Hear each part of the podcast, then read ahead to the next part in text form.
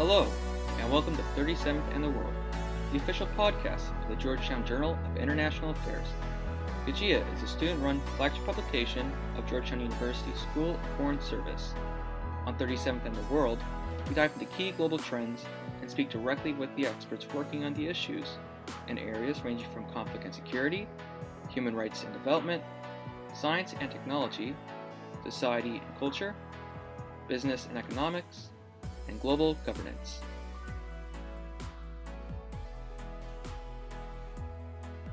International economic institutions, such as the International Monetary Fund and the World Bank,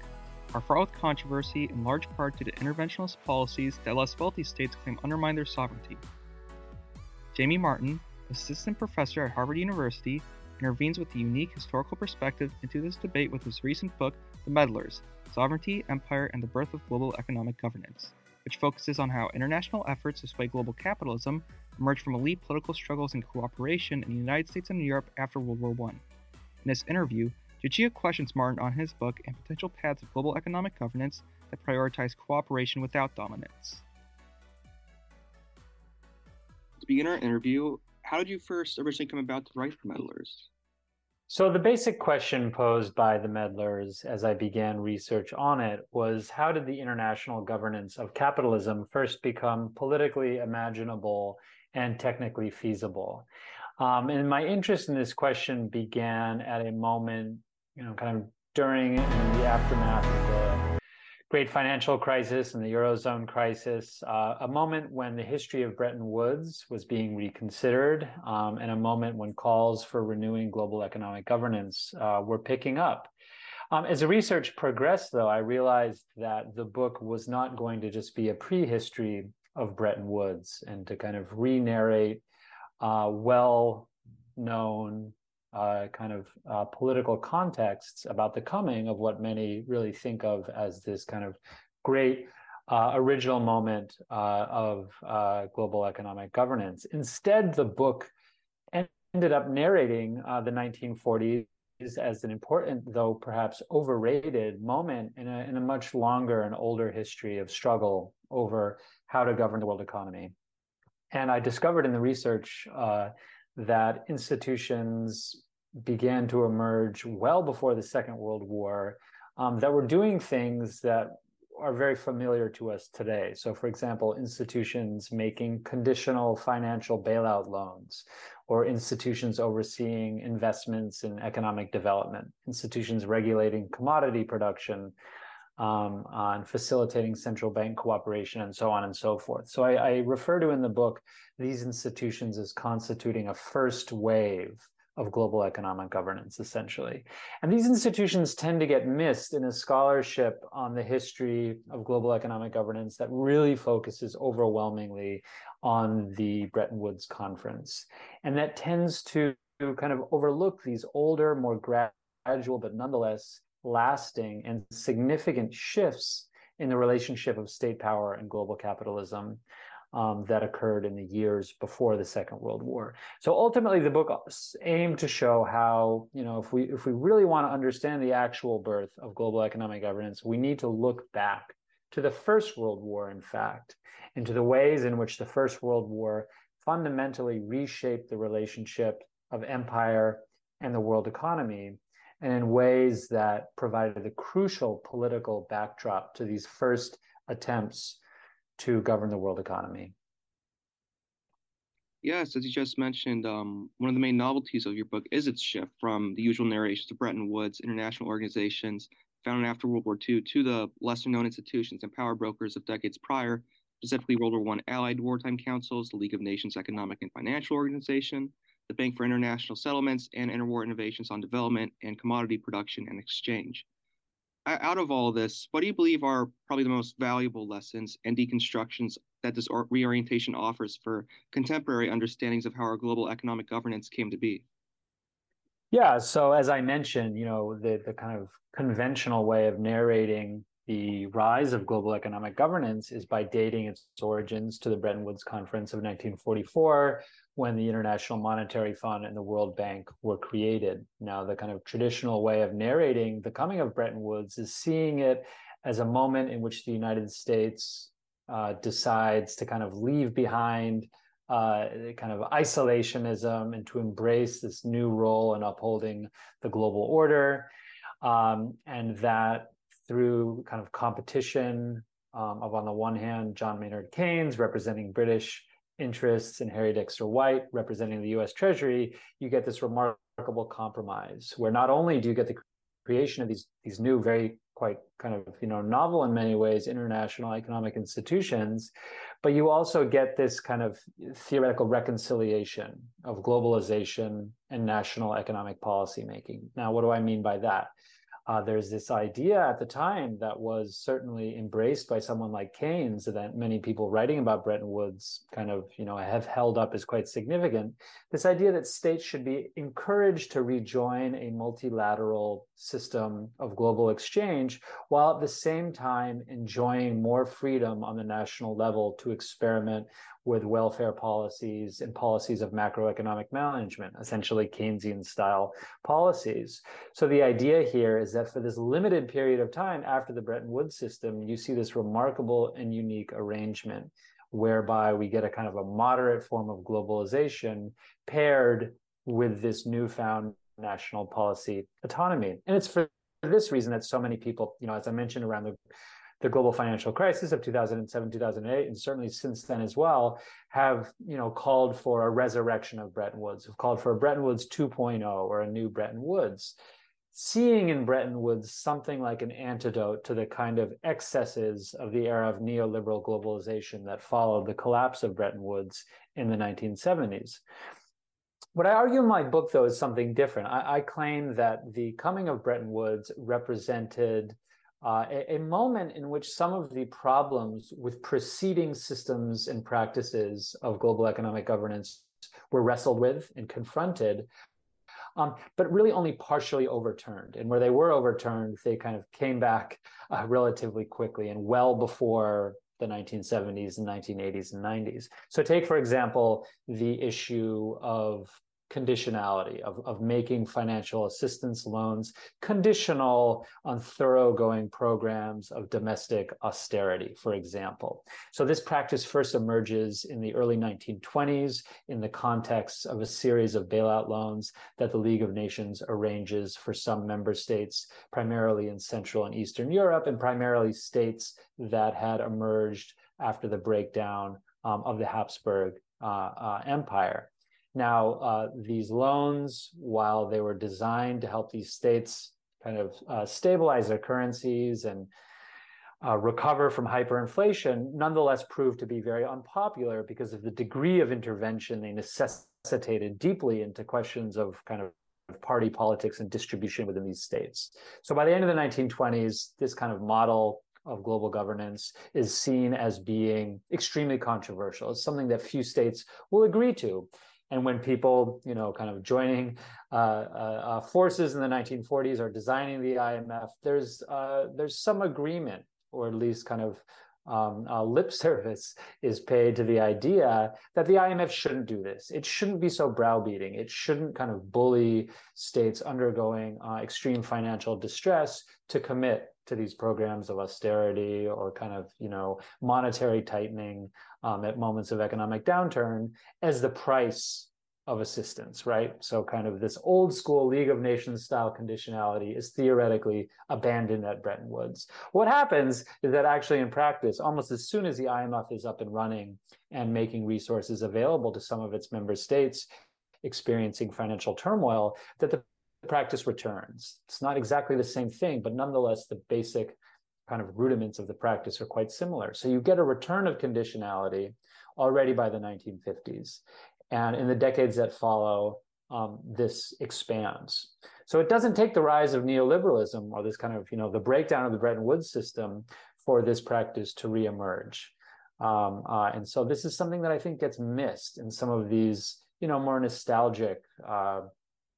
uh, kind of accounts of Bretton Woods and the way in which Bretton Woods represented this perhaps brief-lived, but nonetheless remarkable kind of uh, uh, compromise that that resolved some of these older tensions. A frequent trend for historical scholarship in recent decades is to view current domestic and global inequities through the reinterpretation of these systems' historical predecessors. Two particular works that come to mind to me are Paul Kramer's The Blood of Government on the U.S. colonization of the Philippines and Christine M. Memory Lands on King Philip's War. Would you consider your recent work a contribution to this extensive, albeit controversial, controversial intellectual practice? One of the principal historical claims of the book is that when these early institutions of global economic governance were first emerging, uh, uh, uh, this process involved a series of adaptation of older practices of empire or selective cooperation with powerful empires seeking to protect their interests.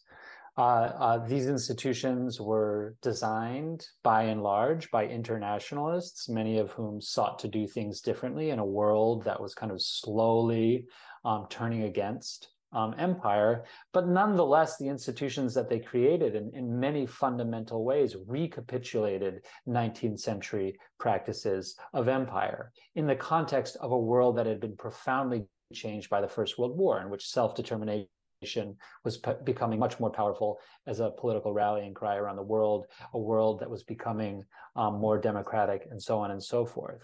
Um, so the way that these first institutions acted was according to a set of old assumptions that were common to imperial understandings um, from an earlier era. Um, and, one of the kind of principal political questions faced by these institutions was how um, and, whether they would be able to adapt these old imperial practices to a world that had undergone profound changes. Um, some of these assumptions that I referred to included the idea that not all states, even states that were formally sovereign, actually in practice were to enjoy a full right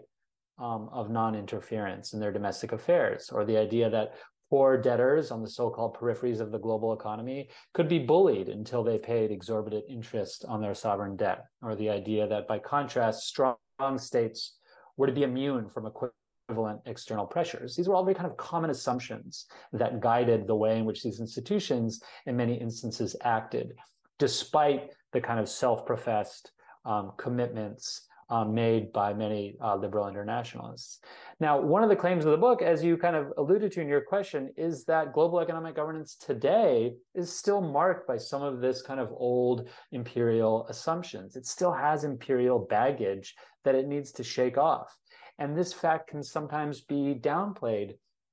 in, in memories of, of Bretton Woods and the supposed achievements um, uh, of the creation of the Bretton Woods institutions and their kind of supposed moving beyond an older world of empire to a kind of more cooperative US led um, world order. One thing that I think these accounts often fail to recognize um, uh, are these deep continuities um, present throughout and after the Bretton Woods system um, with an earlier era of empire dating back at least to the 19th century despite your identification of this um, power asymmetry historically built into the interwar institutions and the reproduction in current mainstays of global governance, you still strongly hesitate against reactive nationalism or autarky. At the same time, you maintain that sufficient reform requires far more than minor adjustments to how these massive mechanisms operate. What are some examples of, quote, the ambitious thinking about how to design a new architecture of international cooperation that goes beyond the institutions of the 20th century and legacies of empire that you urge at the end of your book? What could this look like in the 21st century? So, the book, as you mentioned, should not be read at all as embracing or encouraging any kind of sovereigntist or nationalist alternatives to global governance. Quite the contrary. Um, to the extent that the book does have a clear kind of normative uh, upshot, uh, uh, it, it, it, it's to renovate and to rethink and to reimagine what global economic governance should look like um, for the 21st century um, uh, and in ways that doesn't require looking back to the institutions of the 20th century, which were created um, in a world of empire and were designed to reflect the global dominance of, of the newest empire on the scene, namely the United States. Now, there's a lot of mobilization around these questions um, today, particularly among political leaders and activists um, in global South countries. Um, so take the example of Mia Mottley, uh, the Prime Minister of Barbados, who has recently been pushing for fundamentally new ways of thinking about how to channel um, uh, capital via multilateral institutions for development and green transition projects, um, and doing so in way doing so in ways that do not recapitulate the old kind of heavy-handed um, conditional lending done by states like the IMF um, or the World Bank. There are calls by officials at UNCTAD um, and others for creating new independent sovereign debt authorities and new ways of handling debt reconstructions, particularly um, uh, uh, kind of issues that are particularly pressing at the current moment. Um, given the extreme debt distress faced by many low and middle income countries after the COVID pandemic and during this era of rising interest rate uh, hikes by the US Federal Reserve. Now, it should be noted also that there is a growing competition among lenders in the world economy, and the kind of global politics of debt is far more complex than perhaps ever before, as you see this kind of huge number of different actors. Um, you know, kind of making claims today. Uh, uh, this makes uh, debt restructuring today far more complex and perhaps difficult than than uh, in the past. But I think it also means that there's potentially an opening for new institutional practices and perhaps even for new institutions themselves, that this competition um, potentially provides leverage for actually um, pressing for real change. I think it's a sign of how seriously out of date some of our international economic institutions and their practices see that you even see in the pages of the Financial Times or among leading officials in the IMF itself a real recognition um, that uh, kind of business needs to be done differently, and that particularly when it comes to the politics of global debt, that we do need fundamentally new ways um, of, of, thinking about how to go forward. So I, I, resist a little bit in the book saying exactly what these solutions would be. Um, uh, uh, instead, what I hope is that the history I provide um, is helpful in, in clearing some ground to think creatively and to think anew about what an entirely different and entirely new system might require that overcomes some of the, the long lasting problems and tensions that I chart in the book. Your next book will focus on how World War I shaped trade, finance, and other economic aspects outside the war's central battlefield in Europe and the Middle East. Do you foresee or have you already come about um, any archival insights that will reframe current views of international economic systems in a manner similar to Meddlers? So, as you mentioned, the book that I'm working on now is a history of the economic shockwaves created by the First World War as they radiated out to touch every corner of the earth, essentially, sparking um, uh, extraordinary economic and social crises nearly everywhere, from West Africa to Latin America to the Caribbean and the Pacific and elsewhere. Now, one of the contentions of the book, or at least one of the kind of framings of the book in my mind at the moment, is that this world, you know, over 100 years ago, was in certain key respects quite similar to our own world today. Um, this was a highly interdependent, highly interconnected world where a shock that occurred in one place could potentially be transmitted quickly um, uh, throughout the entire system and with unpredictable and dramatic effects. Now, it has long been common to claim that the First World War represented a profound crisis of globalization, and that kind of what the war does is that it sets into motion this process of deglobalization, that the world economy kind of um, is, so destabilized that in its wake, you see um, a kind of a retreat from the kind of uh, highly integrated 19th century world economy that had existed before um, its outbreak. Instead, what I do in the book is I show how actually the war produced a situation of, of interdependence under strain. The world economy was put under enormous pressure, but it doesn't break apart. Um, it doesn't deglobalize in some fundamental sense, unless we mean by that simply that uh, uh, kind of lower or lower volumes of to- total global trade. Now, this framing I think might be relevant to some issues that people are concerned with at the moment about this kind of question of deglobalization um, and whether right now in the world we're kind of uh, standing at the precipice of an era of deglobalization. Um, one thing that I try to show in the book is how you know we shouldn't necessarily think of globalization as just this kind of black and white thing. You either have it or you don't. You have more of it or you have less of it. Um, instead, the world economy, at times of enormous political strain and conflict, um, can be reconstituted and rewired. So, that, you know, I think of the analogy here of like a like a brain, an injury to the brain. Um, um in the wake of the injury, the brain will rebuild connections between synapses, right? But how also in the process of rewiring, um, this can produce enormous distress. Um, and, and, in the context of this book, I show how, as the world economy is rewired by the war, this produces these moments of incredible turmoil and hardship around the world. So the book is perhaps unique in, in offering an account of the war years that really doesn't focus on the war itself in Europe and in the Middle East, the kind of principal theaters of conflict, but that instead looks at these indirect and unintended consequences of the war um, elsewhere. Um, and, and really, it, it, its aim is to offer a kind of a detailed case study, perhaps, of how a few years of extreme crisis forces this highly interdependent global system to shudder and to shift, but not to collapse fundamentally. Um, and how this kind of interdependence under great strain not only affected high politics and business, but also daily life around the world, kind of lived experience of people in many different places.